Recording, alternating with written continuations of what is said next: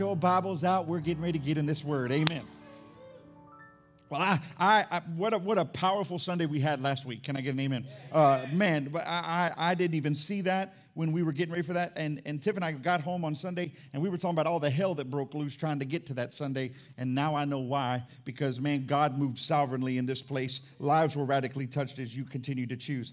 But, man, I've got a word for you today. So open up your Bibles to the book of Isaiah, chapter 9, verse 6. The book of Isaiah, chapter 9, verse 6. If you don't know where it is, look in your table of contents. God is not mad at that.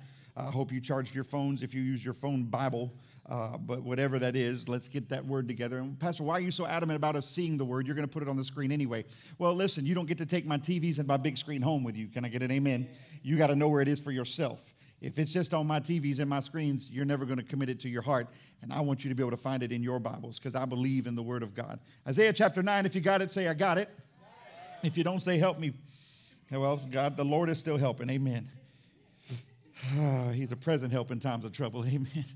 The book of Isaiah, chapter 9, it says this. Here it comes. You ready?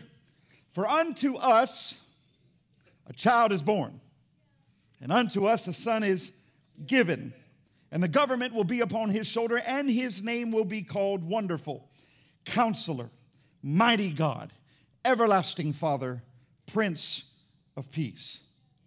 In a season where it seems that we might have lost so much, in a season of doubt and confusion, in a season of unrest, I have come this morning to remind you at the end of this year, before we celebrate another Christmas, for unto us a child is born, unto us a son is given, and the government will be upon his shoulder, and his name will be called Wonderful, Counselor, Mighty God, Everlasting Father, Prince of Peace. I'm gonna keep doing it till you get it. This piece of scripture has been resting in our Bibles and overlooked, reserved for the Christmas season for decades. For ages, this is what we've come back to. We come and read this scripture because we want to be reminded of his birth. How about we stop being reminded of his birth and be reminded that he is living and breathing and moving in the hearts of believers? How about we stop putting him back into a status of having an awe moment of a baby being born in a manger and actually allow him to live, to dwell, to reside on the inside of each one of us? This is not just a scripture to be read on Christmas. This is a declaration in this hour, one that should be on the tip of our tongues, one that should be buried in the very depths of our souls, one that should be quoted every time you get an unfavorable report. Every time a loved one is sick, every time you get another phone call about your child's school, every time you watch the news and wonder what's really going on. This set of scriptures should be declared For unto us a child is born, unto us a son is given, and the government will be upon his shoulder, and his name will be called Wonderful, Counselor, Mighty God, Everlasting Father, Prince of Peace. For some reason, we are really good today in culture to speak everything that is contrary to that declaration right there. We speak death and gloom. We speak pain and agony. We speak worry and doubt. We cry out in fear rather than in faith. And we wonder why God is not moving like He did in the old days because we are not operating like they did in the old days. We are operating under, under, under the comforts of our own flesh. We cry out to Him when it gets the worst. We don't even talk to Him when things are good. We don't declare these statements on the consistent. We only declare them when we're in pain and agony and we have to change something in our mouth. What would happen if we actually lived this every day? If you woke up in the morning and you saw the news and you said, and the government shall be upon his shoulders. What would happen if tomorrow morning you woke up and, and instead of calling everybody about your problems, instead of telling everybody about your struggles, you got something changed in your mouth? And instead of wondering where God went, you would just call him wonderful. Instead of seeking everybody's opinions on Facebook and social media and trying to create a pity party for yourself and your own existence, maybe you would go to him as your counselor rather than man as your counselor. Maybe, just maybe, he would become the mighty God in your life, not the weak excuse for your lack of existence. Maybe, just maybe, he'd become the everlasting Father, not the walking out Father. Maybe he'd become your Prince of Peace This morning, I want to break this scripture down because I believe we have to get this in our spirit as we close out a year. As forget the Christmas moment. Forget that Christmas is just five days away. Forget that we're stepping into trees full of presents and time with families. Forget all of that stuff. Let's let's step into a place that you've got literally what today's the 20th, 31 days in December, so you have 11 days. I've told you for the last three weeks, you got days. What, why, Pastor, why would you say you got days? You got days to get some things straight because I believe how we walk into 2021 is how we'll see God in 2021. If we wait till the last minute, till the tr- to the to the moment of the ball falling or whatever's going to fall this year, uh, uh, what, what, the Corona ball, whatever, I don't know. But what, but if we wait till the last moment, if we wait till the last minute to get it right, you might miss the moment. You might miss what God has been trying to prepare you for. And I'm going to say this to you, and I can't even get into what I'm preaching in the weeks to come. But I'm telling you, I have such an expectation of the greatness of God in 2021. And I'm not talking about that being a church thing. Oh, pastor's got a little cute declaration. It's going to be 2021, it's going to be blah, blah, blah. No, I'm not creating some little cliche statement. I have an expectancy that the next thing from God is coming in 2021. But we got to get some things straight first in us. I received that over there. Amen. Raise a child. Amen. Let's break this scripture down. Y'all ready? It says in, in the first part of verse 6, it says, For unto us a child is born unto us a son is given. Now, this speaks to a lot of volume. And I think sometimes we miss this because Jesus coming was not just something that God just decided, oh, here we go, let me do this. No, it was already planned, it was purposed. God had a purpose to sending Jesus. He, he didn't just do it like, oh, I don't know what else. No, he had a purpose to this. And, and it, was, it was prophetically spoken before Jesus ever came. The Messiah was to come and deliver us. He says, For unto us a child is born, which speaks to the fact that he would be born. That it wasn't just going to appear like just like a full grown man pop out of the sky, but he would be born. Why? Because we understand life comes through birth. He did things on purpose so that we could connect to it. So we could find relationship with it. He says, Unto us a child is born, unto us a son is given. Biblically, it says that a son would be presented to the children of Israel. A son of the Father would be presented. He, he has this relational aspect through the Messiah that he's doing this so that you can understand that I'm bringing something to you because I see where you are. What a great God that we serve that sees us where we are and brings in the tools needed to get us out. Watch this. He says, it's, it's, he says, unto us a child is born, unto us a son is given. The word given can also be referred to as a gift. But here's the problem a gift is not received until it's been unwrapped. I, I, there's a struggle in me that on the holidays where folk come to church because it's Christmas or Easter, Rather than having unwrapped the present, the baby wrapped in swaddling clothes, lying in a manger, and applied it to the relationships of your own life and begin to walk with him and talk with him and have relationship rather than leaving him there and then when Christmas is over, packing him up, putting him in a box, putting him in the garage, and waiting till next Christmas to put him back out on the floor. It's amazing to me. Well, we got to pull out the nativity scene. Can I just say this to you? And I'm not knocking your nativity scenes, but stop putting your nativity scene away in your heart and re- revisiting it on Sundays or on the new year or on the next Christmas. Stop waiting to the next minute. At some point, we've got to move beyond that. His gift has been waiting for you to unwrap it, and yet we keep boxing it back up, and God saying, No, I gave it to you so you could have it. Have you opened the gift yet? Or does it just look cute under the tree? Have you opened the gift yet, or does it just look cute under the tree? Watch this. When, when, when, we part, when we start putting presents under the trees, I don't know about your kids, but let me tell you how my kids operate. They look to see which is the biggest box, and then they want to know whose name is on it because they think size matters. Truth be told, dad's a trickster. And I like to take really small presents put them in really big boxes just to mess with their heads. Welcome to my role as a father. Amen. And so they're, they're looking and they're and they're, they're trying to figure out what's on the inside. But you can ask my son, the power of the gift is not valued until it's been opened. It can be a big box, it could be a small box, but the value of the gift is inside the box. And it has only the value of paper and a box until it has been opened and received. Let me help you with this. The value of Christ in your life only takes hold when you open the gift and you apply it into your existence and you walk with it and talk with it and let it be a part of your life. Can I just say this to you as a sidebar?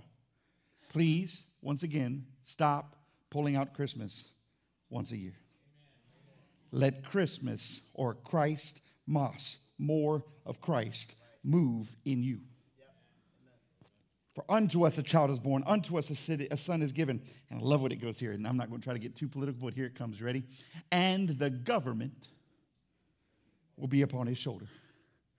And the government will be upon his shoulder. This is all for you Trumpers, Bideners, Republicans, Democrats, Libertarians, whatever you choose to call yourself. I choose to call myself a believer, so you can choose to call yourself whatever you want to call yourself.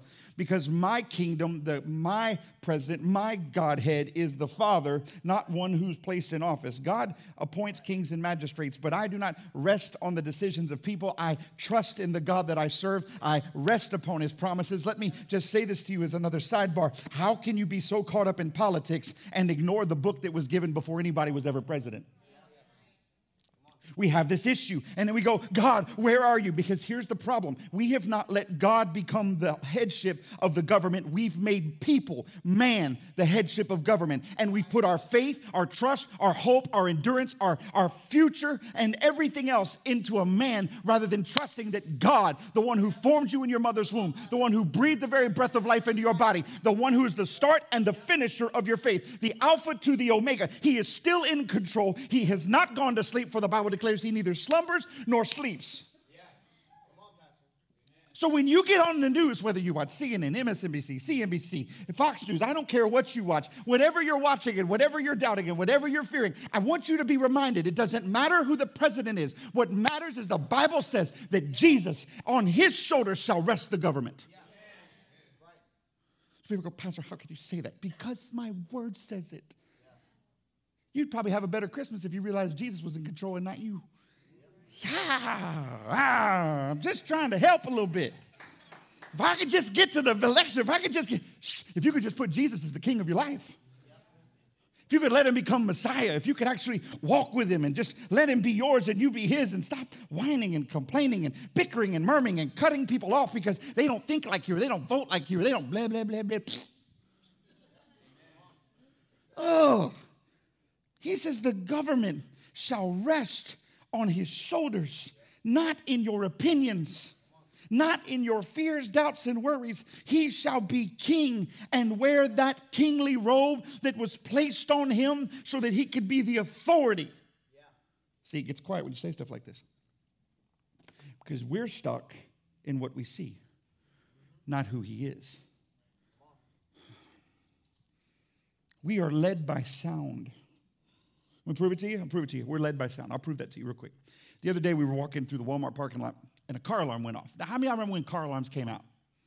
Y'all remember when car alarms came out? You were cool if you had a car alarm. Y'all remember that? You're like, whoa, you must be money. You got a car alarm. You young bucks, y'all don't know y'all. That's all y'all have ever known is car alarms. Amen.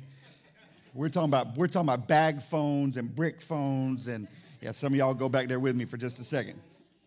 And, uh, and, and, and yeah, and if you use that phone in the car, it was like 32 cents a minute in that car. That's how big baller you had to be to have one of those phones. And, and uh, uh, we were walking through the parking lot. I was with my daughter the other night, and, and a car alarm went off.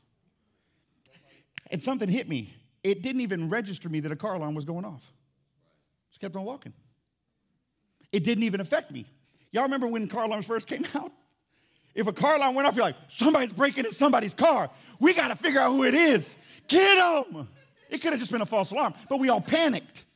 We were led by sound. Let me say this to you. We are done the same way today by the amount of stuff that we allow or introduce into our ear canals to lead us and guide us into things that have nothing to do with the future and the presence and the power and the might that God wants to demonstrate in our life. We are led by noises of people rather than the noise of the Word of God. We are led, we have to be led by His presence and not by our opinions. We have to be led by His desire to govern, not our desires to tell God how to govern. And the government will be on His shoulders. So let me just say this before we get to the next whatever. Pastor, aren't you worried about the Senate election in Georgia? No, I'm not. Aren't you worried that the Democrats could take over? No, I'm not. People go, How do you do that? How can you just, just disconnect from it all? Because I don't serve man, I serve God. I am not, I am in this world, but not of this world. See, we don't, we, we, oh, Pastor, that's you being holy roller. You're being one of those super, super Christians. Well, maybe it's time for you to join the club. Maybe it's time for you to stop dabbling one foot and dabbling one foot in the other and just commit to one space and say, hey, look, I don't know why it's happening, but I trust him. I'll say this again. I said it a couple weeks ago. I had a conversation with somebody and they asked me if I was concerned. I said, no. I said, I think this is the greatest moment for the church. Why? Because I think the church finally going to wake up. Stop sleeping. Says, and the government will be on his shoulders. Can y'all just do me a favor? Put your politics down and pick your Bibles up. Amen. And here it goes. Here it goes. And his name will be called. Stop. Stop right there. Because everybody wants us to get into scripture, but we need to stop right there. The word called is defined as this to cry out in a loud voice, to speak loudly as to attract attention, to shout or to cry. And his name will be whispered. Hmm. And his name will be murmured. Mm-mm. And his name shall be silent. Mm-mm. It says, and his name shall be called. Well, who's going to have to do the calling? Don't look at me like a bunch of Presbyterians this morning. Who's going to call him? He's not going to call himself. He knows who he is. Here's the problem in the church today. Here it comes. Nobody's calling anymore. Nobody's calling anymore. The only time we call on God is when it all falls apart, rather than waking up this morning and going, Jesus, and his name shall be called. Man, listen, when I was a kid and my mama was driving, this is back in the days that your kids didn't wear seatbelts, amen? My mama was the seatbelt. Y'all ain't had parents like that? Getting a wreck. Uh, I still have tendencies to do that with my kids and they're buckling. They're like, ha ha. Okay, and, and, and I remember we were driving in a VW bug. I was probably six years old. We were going over into Chef Menteur. We lived in New Orleans East as kids, and we were going over the bridge, and something happened, and my mom's arm came across her like this, came across me like this in the front seat, and she said, What? Jesus. Jesus. She didn't go, Jesus. She, Jesus. She went, Jesus. Now, why would she cry out aloud? Because she understands that when you call on the name of the Lord, he is commanded, he has to move. Okay, here's the struggle. We have gotten real good at calling everything else but Jesus. Come on, work on me for a second. Yeah, we, we go and we go through things and we don't get what we want. We go complaining and whining and fussing with so and so that like me and blah blah blah blah blah blah. You're like, shut up. Call on Jesus. There's this video that we watched all the time with these two little girls, and she they're sitting in the car with their mom's car and they're filming themselves, and and, and she said, talking about somebody broke up with you. Don't call Tyrone, call Jesus. Stop calling everybody else. Call on Jesus because it's the only thing that's going to change anything. When your body is in pain, who are you calling? Call Jesus. When your marriage isn't working, I know this is going to be a hard one. Here it comes. When your marriage isn't working and your marriage is not, is not handling the way it's supposed to be and things aren't working the way, and instead of you talking to everybody else, why don't you just take 10 minutes and call Jesus? When your kids are lost, here it comes. Stop calling all your family to get involved and call the one who built your family. Call Jesus. To cry out in a loud voice. To cry out in a loud voice. There is a problem when the church has gone dormant and silent. Somebody says, Pastor, why are you so loud all the time? Because I've got a calling on the inside of me.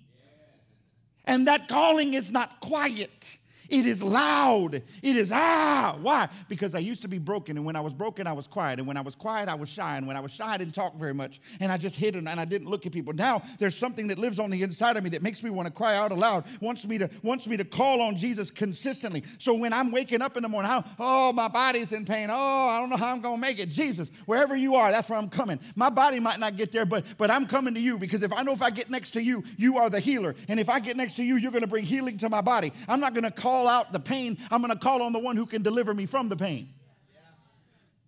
That we could just sit right here in this portion of scripture all morning long, just until you get it through your heart and your mind and your mouth that you need to open up and start calling on Jesus. Stop calling on him when you're in sin. Maybe if you called on him before you got in sin, you'd not fallen into sin.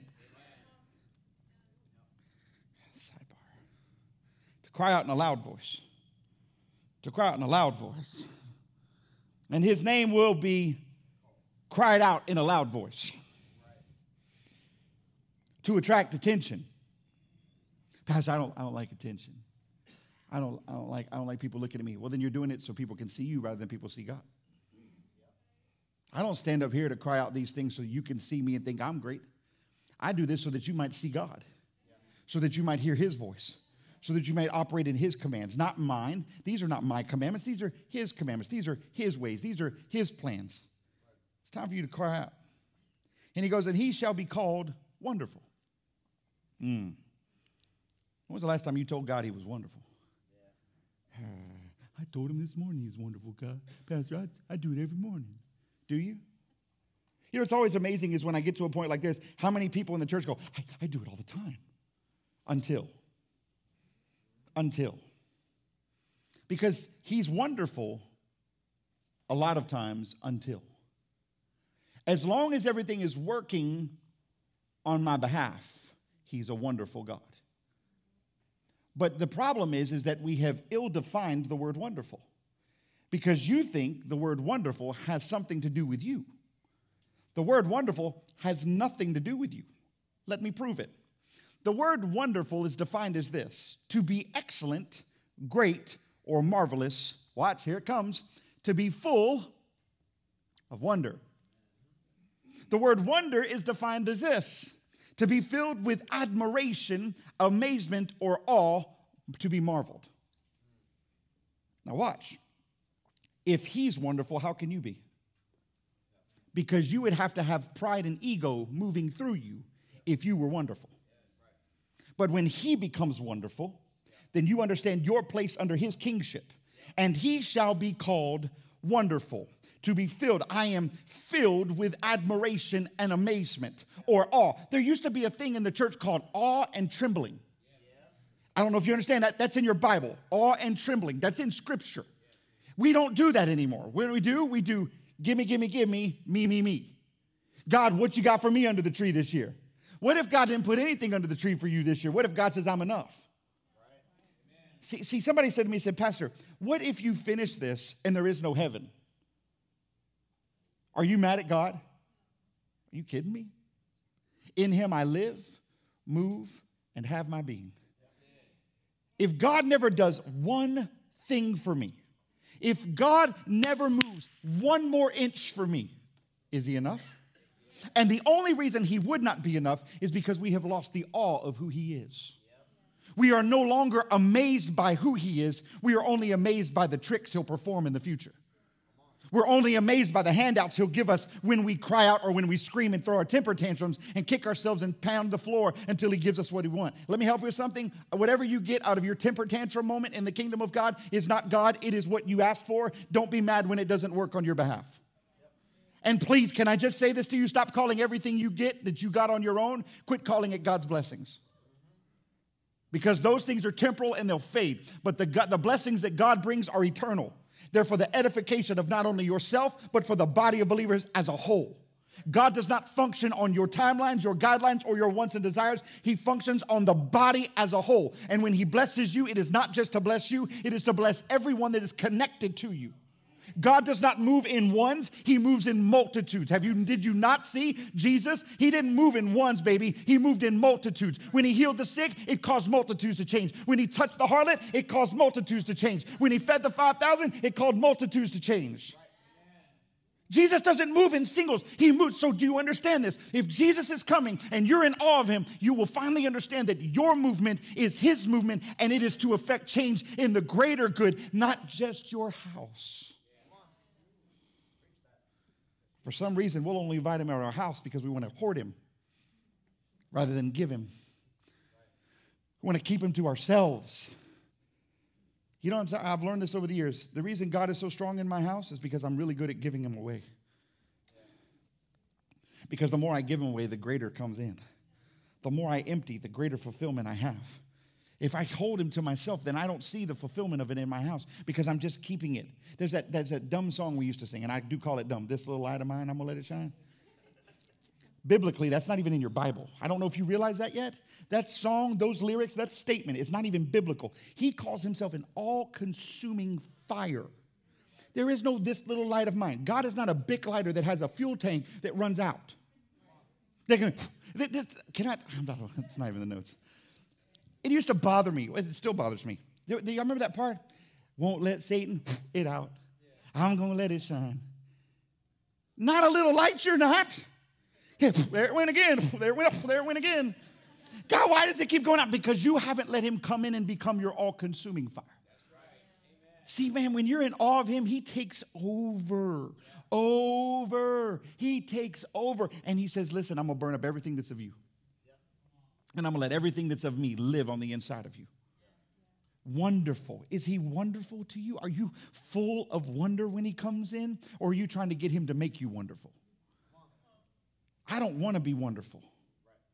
There's this thing God gave me years ago. It, it, it's, it's what I, I talk to a lot of guys about a lot of times. It's called the Superman mentality. Um, there, there's a problem with us trying to become great when the Bible says that He's great and greatly to be praised. There's a struggle in us that His culture has told us that you need to be great. This is not a Tony the Tiger moment. This is not your moment to be shine to shine and to everybody to see you. You need to understand that there is only one that is great. That is God. You were never intended to be great. God is the great one. God says you can have great moments, but you better live your life as Clark Kent. Stop trying to be Superman all the time. Because if you try to be great all the time, you are taking his position from your existence. Let him be the great one. You operate the way God's called you to be and watch how he operates greatly in your life. Wonderful. Are you in all this morning? His name shall be called Wonderful. Oh, here it comes. Counselor. Counselor, one who gives advice or advises. Counselor. Now, I'm gonna, I'm gonna say this because this, this gets weird in the church sometimes because I know that we all want an answer to things in life or we want to communicate to people that will talk back to us. And if we don't feel like God's moving fast enough, we need to go seek counsel from somebody else. This is the greatest bit of advice I've ever been able to give as a pastor over the years. And that is when people come and say, Pastor, can we meet? Do you read your word? No. Do you, do you pray? No. Let's do those two things first, and then we can talk. But, Pastor, I need an answer. I, I don't know what you think you're going to get from me because I'm probably going to give you the same thing that's in that Bible because before we meet, I'm going to be in prayer. And I'm not coming with my opinions, I'm coming with the word. I'm bringing him into the meeting. So when you come into the meeting and you go, wow, where did you get that from? Ha ha, I got it from the word. You could have gotten it on your own. You didn't really need me. Where is it that we have created this culture that the church needs the position and opinion of the pastor to function? So, watch what happens. Pastor slips and falls, the whole church fails. Pastor dies, the church crumbles. What are we going to do? Listen, when we were in a building back in the day, oh, Jesus, um, the church that we took over, the pastor died. And when we took over the building and moved into the building, some of some people in the old church wanted to create a mausoleum of his office. In other words, leave his office the exact way it was, put a piece of plexiglass over the door so that the old church folk could come in and view his office the way it was when he died. Are you kidding me right now? You best believe that moment I heard, I was like, ah, that's not happening. We're moving forward. Because people were committed to the man, they were committed to an opinion rather than the word. They were con- committed to a gathering of people rather than a kingdom that God was calling his bride. They were committed to things that were out of the abnormal. They weren't counseling with God, they were counseling with a man. You'll try to keep dead things alive when you counsel with people. But when you counsel with God, people can leave and God's still on the throne. Sometimes we got to stop all this. Doesn't mean I won't sit down and talk with you. I love a good cup of coffee. Hope you had yours this morning. Amen. I, I love a good sit down and chatting and talking about where you are and what's going on in your life. And trust me, I try to listen way more than I talk. I try. I do say I try because sometimes the preacher just comes out and I, my wife's like, babe, you got it. I'm like, I, I don't know what to do. Okay. But I'd really, because I want to hear what God's doing in your life. I don't need you to hear, I tell you every week what He's doing in my life. I want to hear what's happening with you. I want to hear what God's sharing with you. But here's the thing when you say, Pastor, what do you think? Nine times out of ten, I'm going to say, Will you give me some time to pray about that? Because I'm not going to knee jerk a relationship with you or knee jerk a response with you so that you feel better about the moments you're in. Hey, let me let me pray about it. And let me tell you something. Sometimes I've said things that I thought were right, and then when I went to pray, God was like, "Hey, I need you to rewind and fix that." And then I have to go back and go, "Look, my bad." I let my opinions get a hold uh, ahead of what God wanted to do in the moment. So I have to go to Him as my counselor. Okay, let me give you one more piece. I do not counsel with my wife. I counsel with God and then tell my wife. Pastor, here's the crazy part. Every time I counsel with God first, she already knows when I walk in the room. It's the craziest thing. It is the craziest thing that we have started to do. I go to God in prayer, and by the time I'm done in prayer and go, hey, babe, can I talk to you? She's already on the same page that I'm on, and we're just in agreement. But if I go to her to counsel, then here's the problem. We're still both don't know which way we're going, and now we both have to go to God about it as the, as the priest, as the Bible calls the man the priest and king of his home, that doesn't say call you the dictator and overruler, the priest and king of your home, you should always counsel with God first. And ladies, don't be offended by that. You should be really excited about that. Because they won't have to come to you go, I don't know what to do. They'll come and go, hey, listen, man, I've been praying, and this is what God has been speaking to me about. You're now leading your home in the things of God rather than leading your home in the things of your opinions and then needing someone to come alongside to agree with your opinions. Lead in the things of God. Let him become your counselor. He is our counselor. Matthew 11, 28 through 30 says this Come to me, all you who labor and are heavy laden, and I will give you rest. Take my yoke upon you and learn from me. For I am gentle and lowly in heart, and you will find rest for your souls. For my yoke is easy and my burden is light. Look at what it says it says, Take my yoke upon you and learn from me.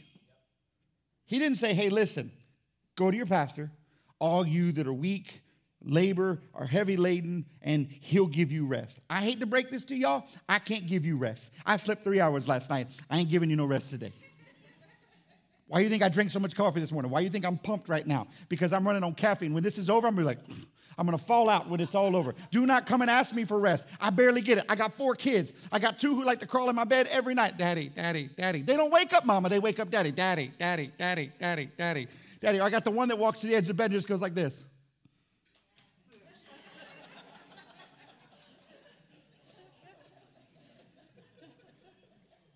And then you look at it, and it scares the mess out of you because he's still staring at you like this.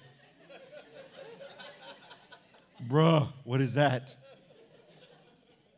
Trust me, I don't have any rest to give you, but I can tell you who can.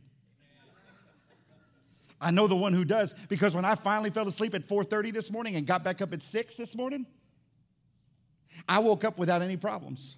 Do you want to know why? Because what I went to bed on was the word. Oh, I'm trying to help you. See, see, what I was doing last night was I was going over my notes, and there were things that God was adding to my notes last night. And so as I was writing these things, I actually ended up falling asleep in my chair while I'm writing. And and and you go, Pastor, you you failed. No, no, I just fell into sweet sleep, sweet rest. And and then I, I ended up crawling into bed at 4:30 this morning. The alarm went off at six. I didn't go, oh God, I'm so tired. Oh, I can't wait till Sirocco coffee gets to the church. I need my caffeine. I need my donuts. Oh, Jesus, help me. No, I just got up and said, Hey, we're gonna go. And then I looked at my son and said, Hey, we're we're going to wait till the coffee gets here because I'm not going to Starbucks and spending more money. We already got them here. Praise the Lord. And, and, and listen, ah, mm, I'm just trying to help you. When, when, you consult him, when you allow him to be your counsel, when you allow him to lead and direct you, man, I'm telling you, he, he orchestrates things you couldn't do on your own. If, can I just say this? If you have a financial problem, okay, I'm going to say this because it's Christmas, because everybody's got financial problems during Christmas because you spend too much. Amen. That, that was your one rebuke for Christmas. That's just what it was.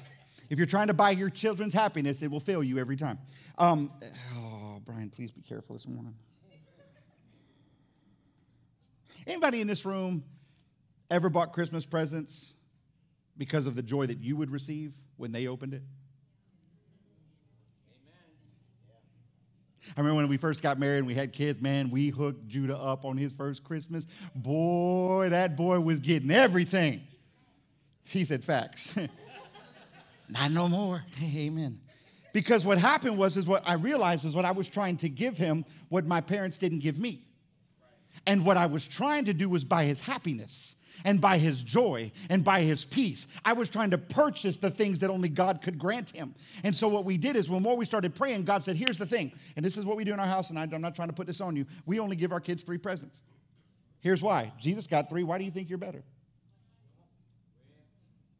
Now they're good presents. Don't get it twisted. We, we do good stuff in our house, but but but we stop at three. You, know, you don't have like 12 presents. What do you need 12 presents for? You selfish, greedy individual.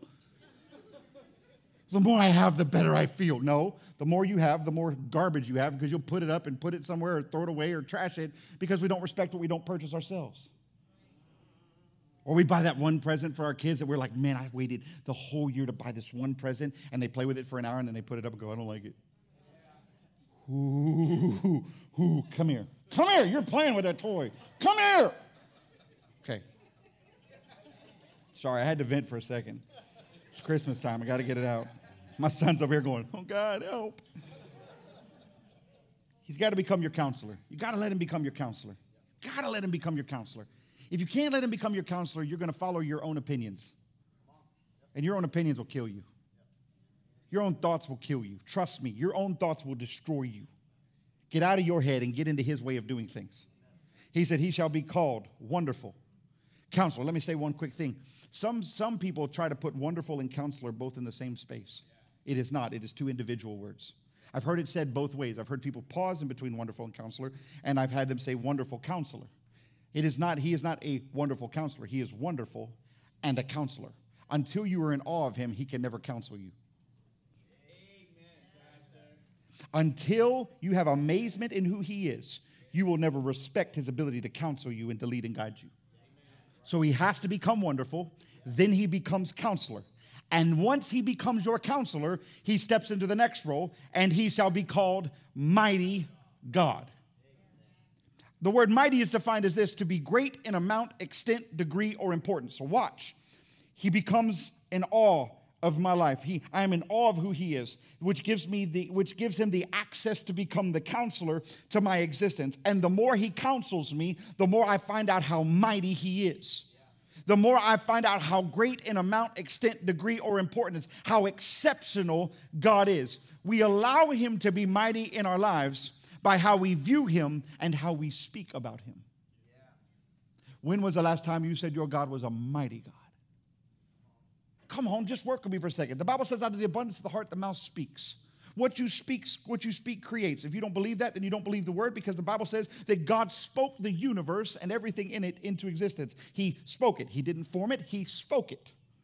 He called it out of his mouth. And if that same power that rests in God now rests on you, what do you think your mouth has the power to do? The Bible even goes as far as to say that life and death is in the power of the tongue. What you speak creates. When was the last time you told God he was a mighty God? Let me tell you something. He's not mighty because he's not counseling you, and he's not counseling you because you're not in awe of who he is. God becomes mighty in my life when I'm in awe and I allow him to counsel. He now demonstrates who he is. See how these things start to work together? We miss is because we just want to pick pieces. Because I, right now I need him to be a, a mighty God. I, I, need a counselor now, and I, I want him to be wonderful. No, he's got to, it all works together. One hands off to the next. Wonderful, counselor, mighty God. Here it comes. Everlasting Father.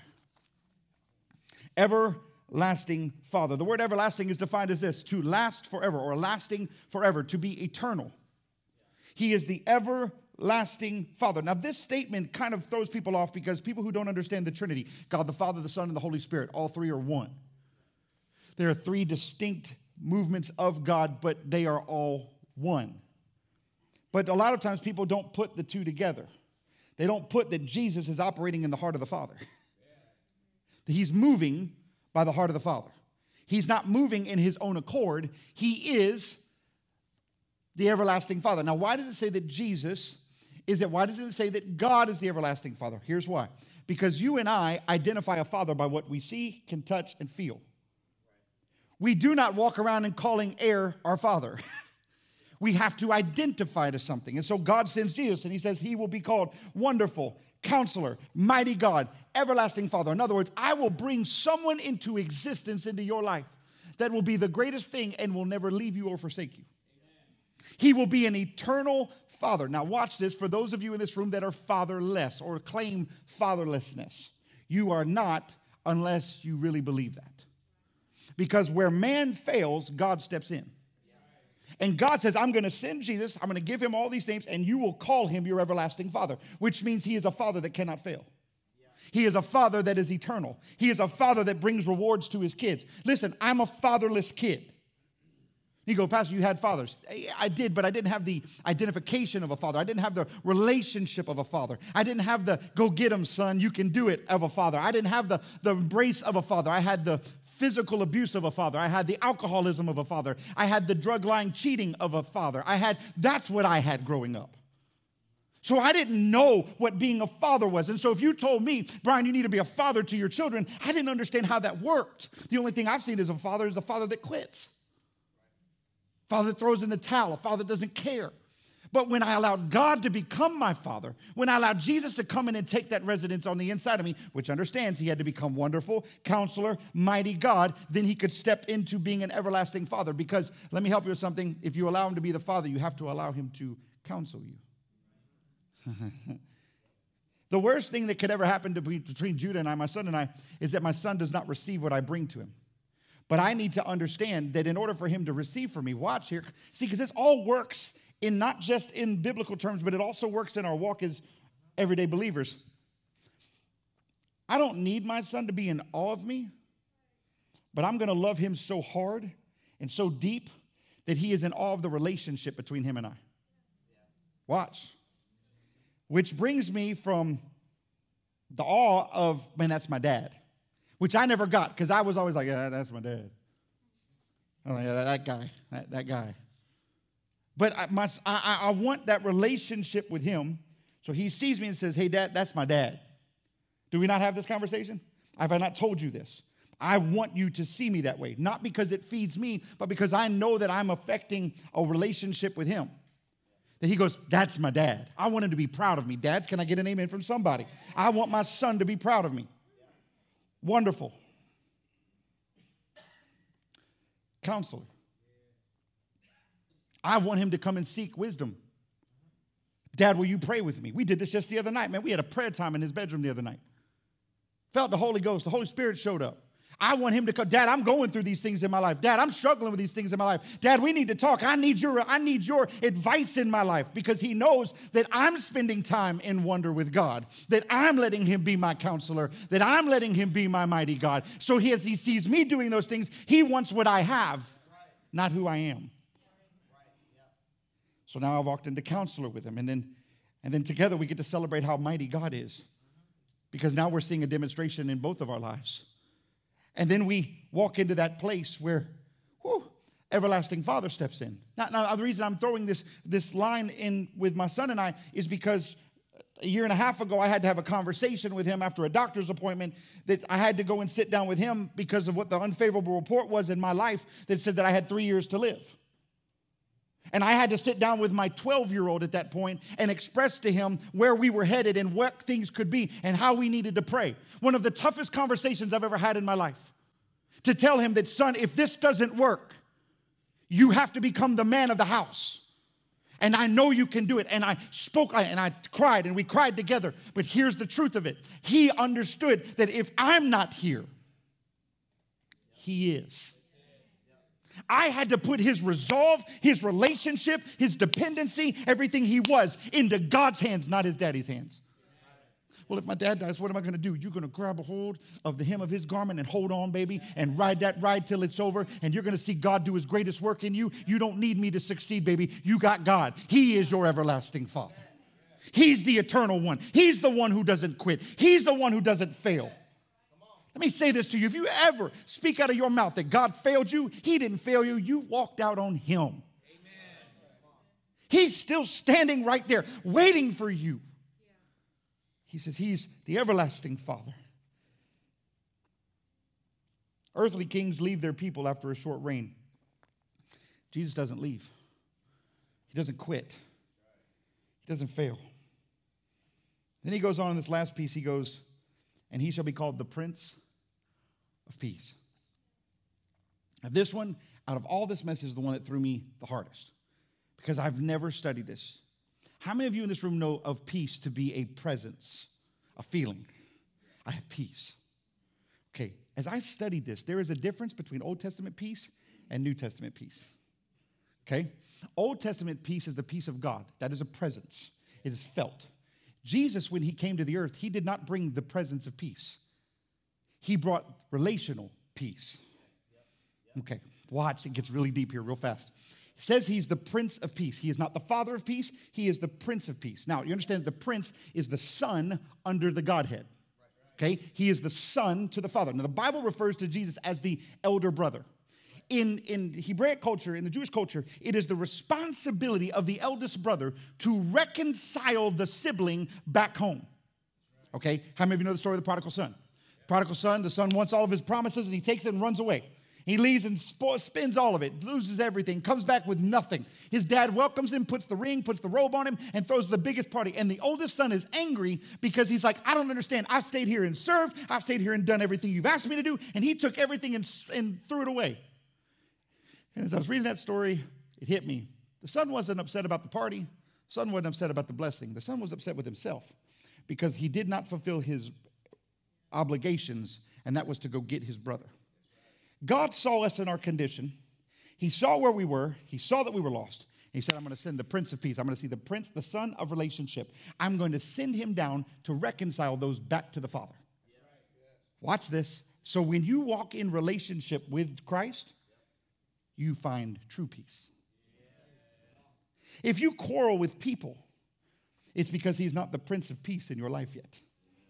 If you find yourself in struggles, all the time and you can't get along with people, you might want to check your relationship with Jesus first before you go check the people that don't like you.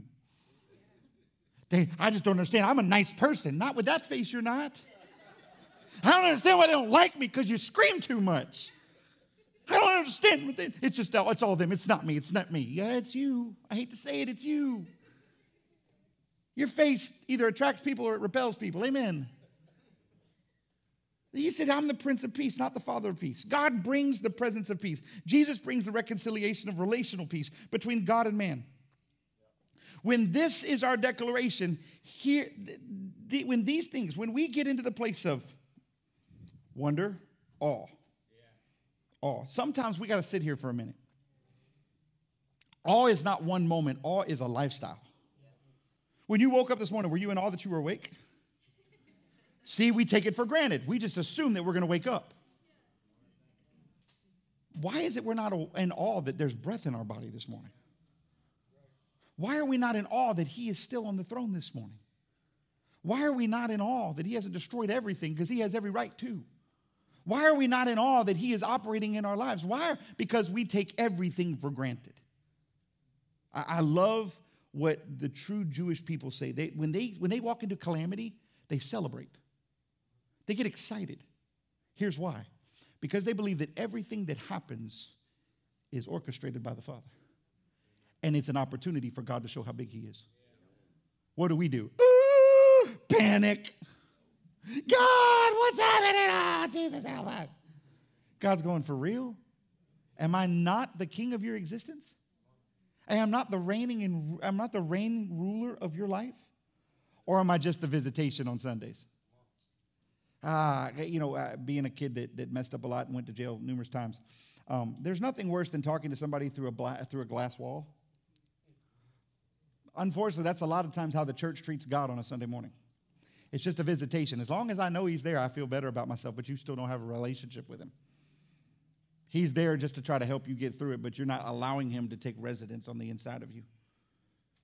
I need to be in wonder. You need to be okay with sitting in wonder for a minute. But, but God, I, Pastor, I want to see all these other things. I get it. Take your time. Slow down. It's not, a, it's, it's not a sprint, it's a marathon. Slow down. Learn how to be in wonder of who He is. If you're not daily expressing the wonderment of who God is, slow down. Go from wonderful to full of wonder and be in wonder of who He is. Then, once you get that one really good, invite Him to become the counselor. God, I need your advice. I don't want everybody else's, I need yours. I've been listening to the world for too long. Some of y'all need to turn off that dang social media. Stop watching it and listening to it. Dear God, Tiff and I have this conversation all the time. It bothers me. Everybody's like, Pastor, but I send you a message on Facebook. Don't get mad at me if I don't respond to your message on Facebook. It's I don't check the thing. I don't like the thing. I just don't. Why? Because it, it's, it, it's led too much into spaces that give it authority rather than God authority. So, so, so now he becomes my counselor. Okay, good. Now, they understand this. You're going to have to get a habit of letting him become your counselor, not a one time moment of him becoming your counselor. You need to develop a habit of counseling with him, counseling with him. Counseling, God, I'm going to sit at your feet. And can I just say this to you? However long you pray, you should probably listen for the same amount of period of time. So if you pray for an hour, I need you to sit in a room and listen for an hour. If you got an hour to give up with all your belly aching and complaints, you better have an hour to listen to what he wants to tell you about all your belly aching and complaints. So after he becomes your counselor, then you're going to see him demonstrate his mightiness in your life, his might in your life. Do not ask for the might of God without him allowing him to be your counselor and you being in awe of him. Because it won't be his might, it'll be your might. you will effectively call that his might and miss out on the fullness of what he has for you. Counselor, or wonderful counselor, mighty God, watch, everlasting Father. This brings a space of eternity into play. When he becomes mighty God, I now walk into eternity. Oh, there's a promise in that. I've said this to people for years, over the last couple of years, that God kind of dealt with me. For years, I had a fear, a morbid fear of death, morbid fear of death. The thought of not existing threw me for a loop. I would have anxiety attacks over the, just the thought of not existing. One night I was in prayer, and God says, You don't have a problem with death, you have a problem with life. I said, God, what do you mean by that? Why, why do I have a problem with life? He said, If you knew who I was in you, then you would not ever fear death. You would be celebratory of not existing here because to be absent from this body is to be present with the Lord. Stop being in fear of life. It shook me to the core. And it changed every way I thought from that point forward because I stopped being afraid of death and I started celebrating life. For all of it is life. Counselor, wonderful counselor, mighty God, everlasting Father. Mm, everlasting Father. Prince of Peace. Right relationship. Brought back into alignment. He says, These are everything he shall be called. The government shall rest upon his shoulders, and these are the things he shall be called. This is what I love about Scripture. And Pastor Ben, you can come on. Here's what I love about Scripture God has a way of writing things in a way that we miss. Because what happens is, is that we miss the first five verses before we get to this statement. We want it, we want the power moments. Come on, work with me for a second. We all want the power moments of the word. We all want the power. But what we miss is the promise. He says these things. He says, he says in this scripture, he says, he says, For unto us a child is born, unto us a son is given, and the government will be upon his shoulder, and his name will be called Wonderful Counselor, Mighty God, Everlasting Father, Prince of Peace. Pastor, you preached a great message. I understand it now. Great. But until you start doing these things, these promises don't come to pass. Now, these promises were promised to the people of Israel, which I talked about last week that if it was promised to the people of Israel and you're a believer in this room, that same promise now belongs to you. There was a covenant that was placed on Abraham, and whatever was placed on Abraham, Isaac, and Jacob belongs to you. That's biblical. So you can say, Me too. Watch what he says. You ready? Now, this speaks to the culture that we live in right now. Watch this. I've never read this before. I've read this scripture a thousand one times, but I've never read these verses before before. I've read them, but it never registered. Ready? I want you to just think about this for a second.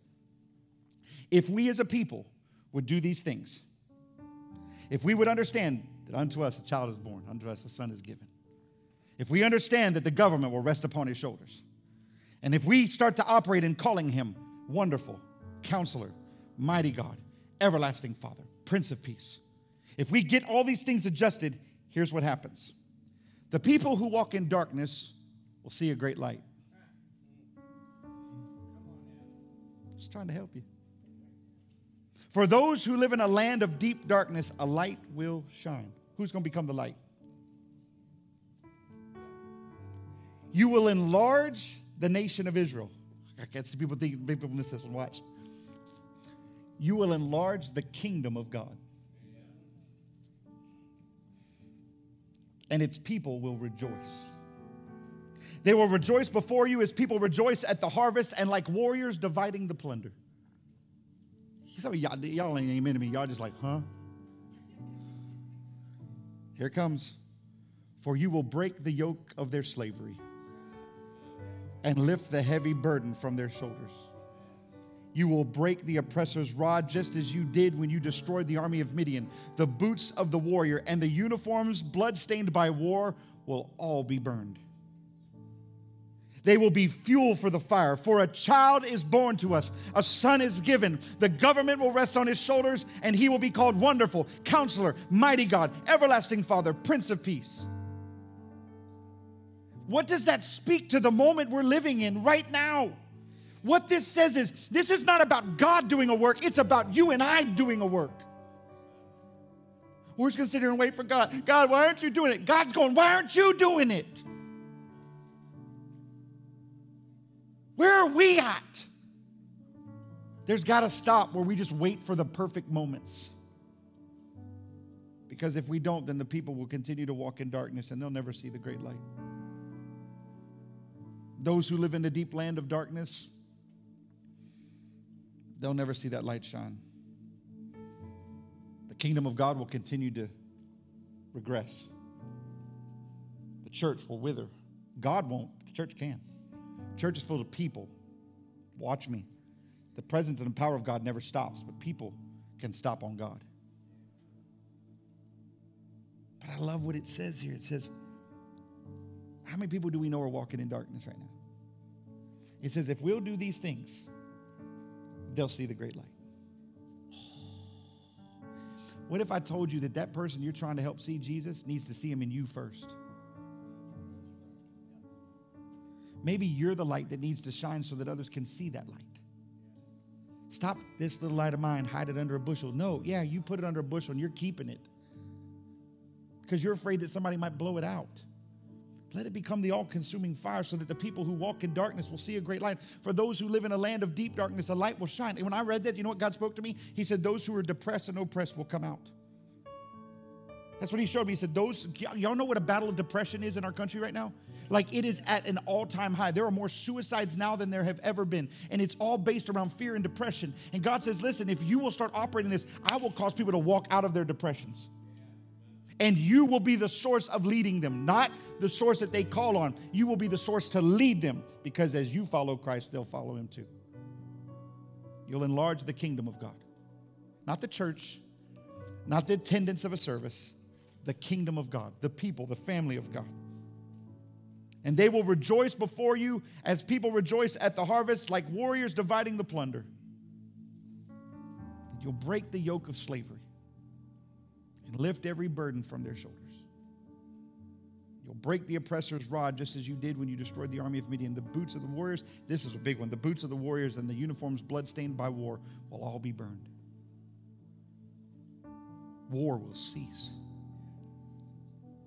See, we keep saying, God, you're tagged, you're it. God said, I tagged you when I left.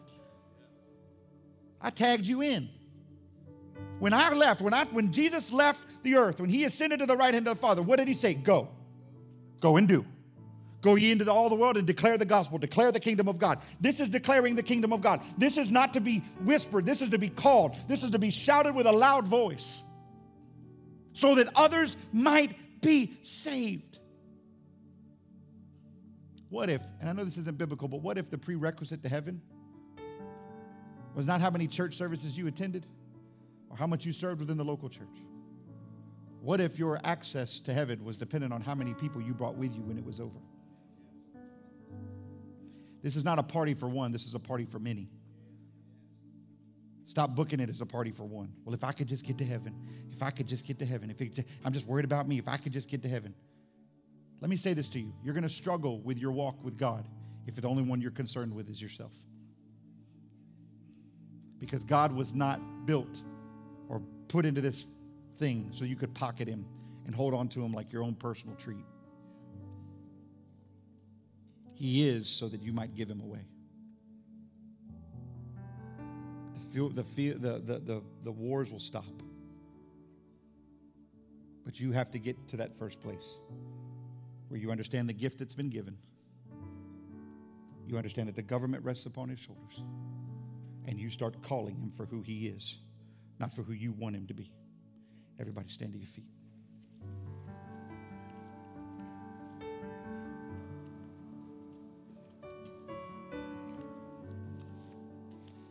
Before anybody walks out of the room and has to go to the bathroom or whatever.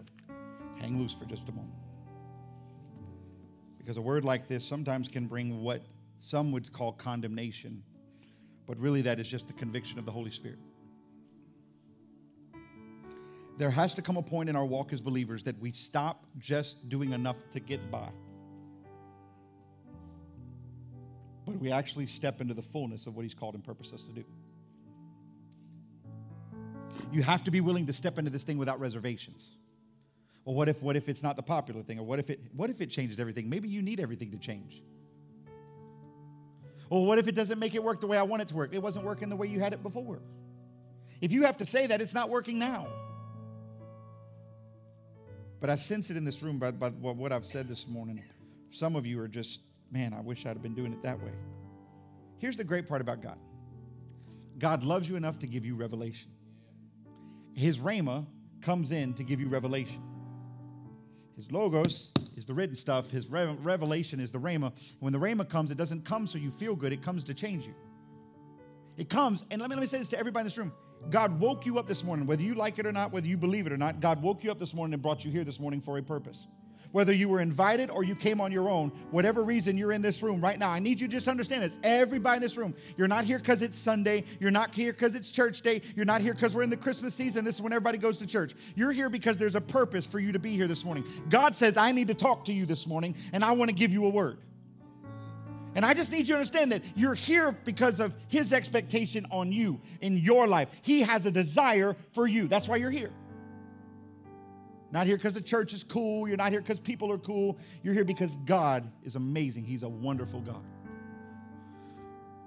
And in that, now he says, Now I'm going to bring a word that's going to bring change to your life. And what I'm going to do is I'm going to cause you to move forward, not move backwards.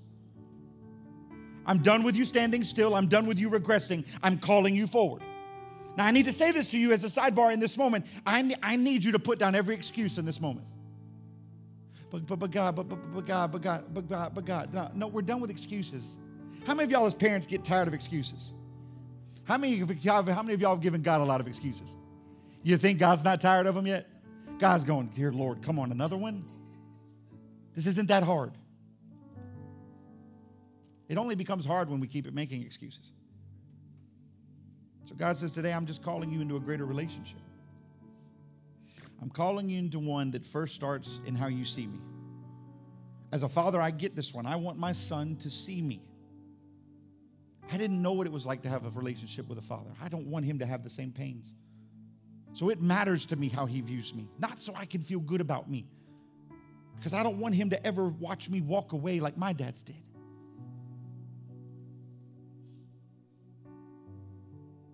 He has to become wonderful.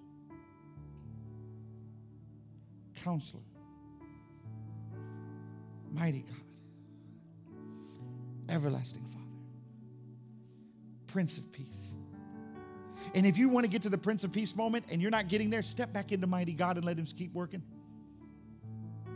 You're not failing. Trust me, you're not failing. You might not ever fulfill or see that Prince of Peace for a long time. It's okay. He's working it out for your behalf.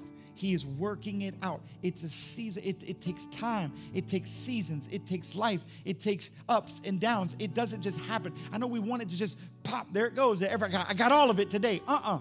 Because there are times in my life where there I'm not functioning in Prince of Peace, baby. And then God goes, because you stepped away from seeing how mighty I was. Okay, I need to get myself back in check. God, I need to see you again. Or I stop letting you counsel me. Or, you know what, God, I, I, I, it's been a long time since I told you how wonderful you are. Can, can I just do something real quick? I know I got you up on your feet. And I know I'm trying to wrap up. Judah, come here for a second. I'm not going to tell them all the details of our conversation, but come up here for a second. My wife and I, the other night, we, we, we came home. We felt like we were supposed to pray over our house. Y'all ever done that? If you don't, you need to. Amen? We anointed every doorpost in our house. We anointed every wall. I literally laid hands on every fiber. I stuck my hands in closets. I didn't care. I touched every wall in the house. My wife and I are praying over the house, and then immediately things started to move. Struggles started to show up real fast. And My son came home Wednesday night from youth group and he said, Dad, why is it that teenagers can sit in a youth service and goof around and play on their cell phones? Don't they understand how important this is? Don't they understand? Because he, he, told me that two nights before that, he had had a dream of the rapture. Two nights prior to that, he had had a dream of the trumpet sounding. He said, I didn't get to the third one, but I heard the first two.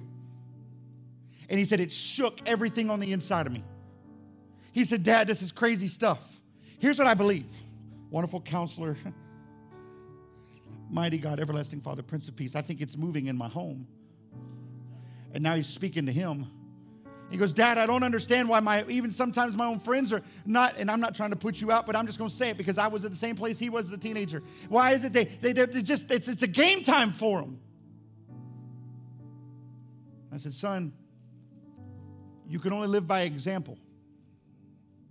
You can't force them in. But you can't waver. You can't waver. And then follow that a day later, we were in his room and we are talking, and when you pray, God starts to expose things that are going on. And I go into his room and something happened, and can I just tell him? He lied to me about something that was just not worth lying about. And at first, I wanted to be angry as a father because I took it personal. Why would you lie to me? What did I do? Me, me, me, me, me, instead of realizing the struggle he was going through. And so as I sat across from him, I grabbed him by his hands and I said, Let's pray. Let's pray.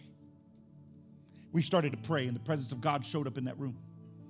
He began to weep and cry in that room, and we just began to just break the strongholds. Because whether you realize this or not, daddy was a liar. And I'm not letting him go down like that. So we prayed. And he got up and I said, and he kept looking around the room and I said, we need to pray more. He went to pray over his bed. And this is what he did. This is how I know God was moving. He said, I plead the blood of Jesus over this room. See, y'all don't, you're like, oh, that's nice. Y'all don't have a clue. The Bible says that they wiped the blood of the Lamb over the doorposts of the houses. And when the death angel came, it had to pass by. My son brought the blood of the Lamb into his room. Oh, God, just, you don't feel it like I feel it right now. I looked at him and I, what I tell you, I said, we're going to be okay. We're going to be just fine. Watch this. I have to make sure, come over here. I have to make sure, put your arm in mine, that until, watch this, because we had this conversation the other day. He's 13. According to Jewish culture, he's no longer a child, he's a man. I had 12 years to rear him, I had 12 years to teach him, I had 12 years to tell him about the power and the might of God. Now it's on his shoulders to walk in it. I can't force him. I can't make him. I told him this the other night. I said, You understand that you can't get to heaven and go, but dad, doesn't work anymore. God's going to go, You're now responsible. He goes, Oh, God. So, what I need to make sure is he goes, Dad, it's not working. Are you in amazement of who he is? Are you in amazement of who he is? Good. Let's go over here.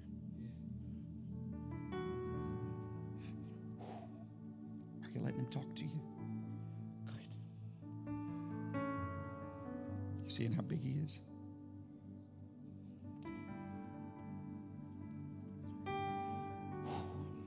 You know, son, I might not always be here.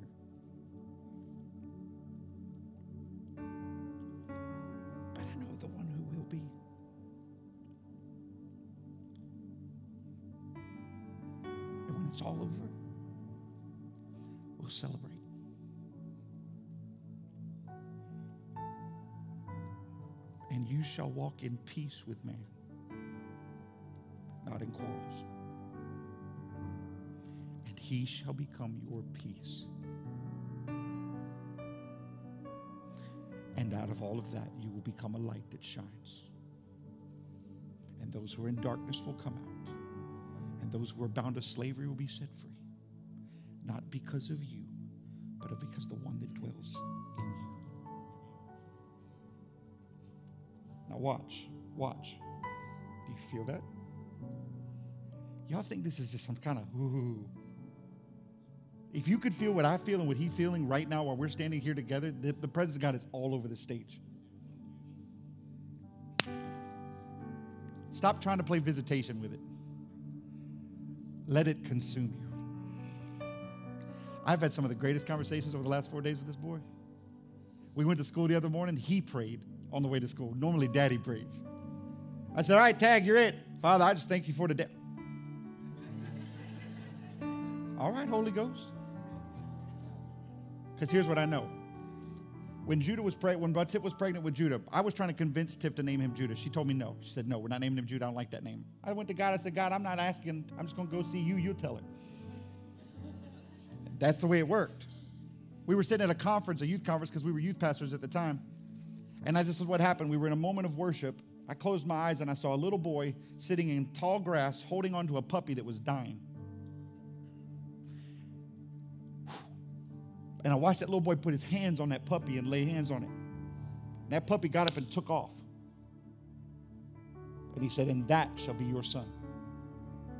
For every child that I've ever had, God's given me a dream. I met my daughter when I was in prison before I ever met Tiff. She looked at me in a dream and said, Daddy, I love you, but that can't be with you. That's not my mommy. Say what? Oh, I messed up now. That little girl is my hope.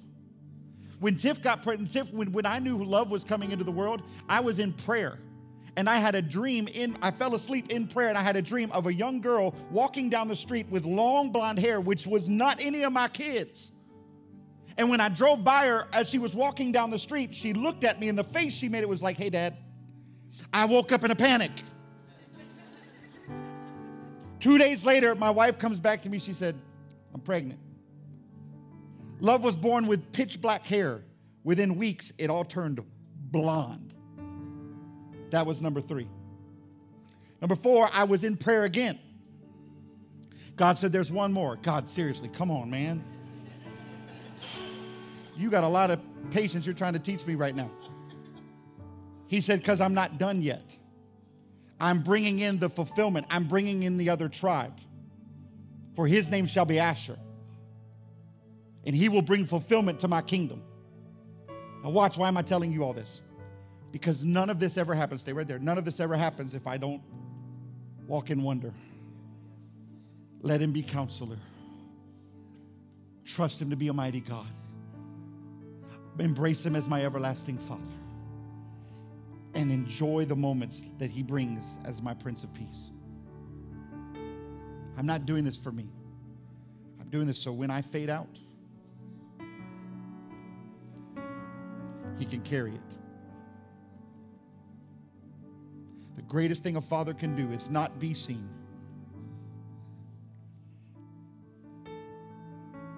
but brace and push and encourage and strengthen a son so that he can accomplish the mandate on his life. Ah, it's time. Do you want to say anything? No? Okay. That's his mama's side right there. At some point, we got to move forward. So if you're in this place without any head bow, without any eye closed, without any reservations in your chest before we get to Christmas, if you need him to be your wonderful counselor, mighty God, everlasting Father, Prince of Peace, get out of your seat and come to this altar right now. Move. Like that. Move. If you feel it, move. Pastor, I don't want to be seen. I don't want, you need to be seen. That's the problem we're trying to hide. For the Bible declares, if you confess me before the Father, I'll conf- confess me before men, I'll confess you before the Father. But if you deny me before men, I'll deny you before the Father. Pastor, that's mean. Well, that's truth. Why would we put off what God can do right now? Stop putting it off. Tomorrow's not promised. Embrace today. And let me just encourage you in one other thing. You might be still be in your seat. If there are things in your life that are unholy, you need to get them holy. Stop dabbling, man. It's just going to kill you. It's not going to kill him, it's going to kill you. Stop playing. God's done with it. You need to be done with it too. Stand at this altar. Why don't you just close your eyes right where you stand? If you're in your seats, will you stretch your hands towards the ones that are standing up here? Because this is how family does. We don't just watch, we participate. And wherever you're standing in your seat, will you begin to intercede over these people that are standing up here as if they're family, not as their attenders, not as their visitors, but their family right now? Pray over them right where you stand.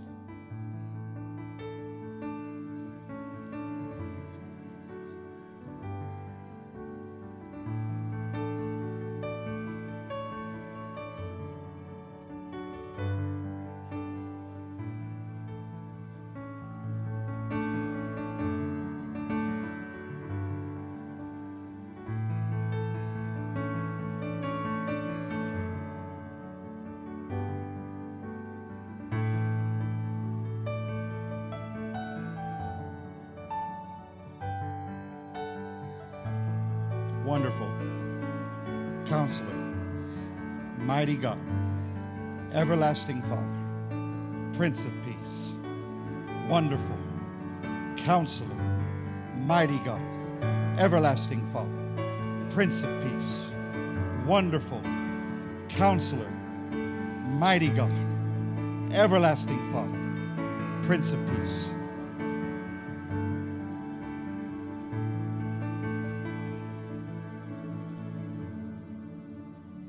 Pastor, that's it? Yep. This doesn't need to be some whoo moment. It already is. You're here. But the decision of this moment is not whether you came to the altar. The decision of this moment is what you do when you walk away from this altar. Will he go back to being the person we put on the shelf and we'll pick him back up on Sunday or tomorrow morning or even when I walk out and go to the restaurant or whatever I do today? He's the wonderful counselor, mighty God, everlasting Father, the Prince of Peace.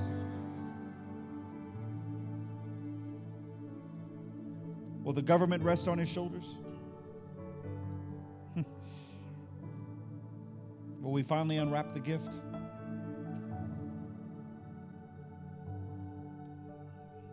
Please don't get lost in the story that I told you of my son because whatever happens in my house can happen in yours. He's no respecter of persons. What he does for one, he'll do for another. Do not think, well, because he's the pastor, that's why he does it. No, baby. We just had to step out in faith and trust him. Lay aside every weight that so easily ensnares us and press on towards the mark of the high calling, that which is in Christ Jesus. Even when it's uncomfortable, even when it's unpopular, even when they don't get it. Dad, we're going to pray again? Yeah, we're praying again. Because as for me and my house, we to serve the Lord. As for you and your house, you have to serve the Lord. From this point forward, don't look back. March forward and he shall become your wonderful counselor, mighty God, everlasting Father, the Prince of Peace. Father, I thank you for the word today. I thank you for what you've done in this house.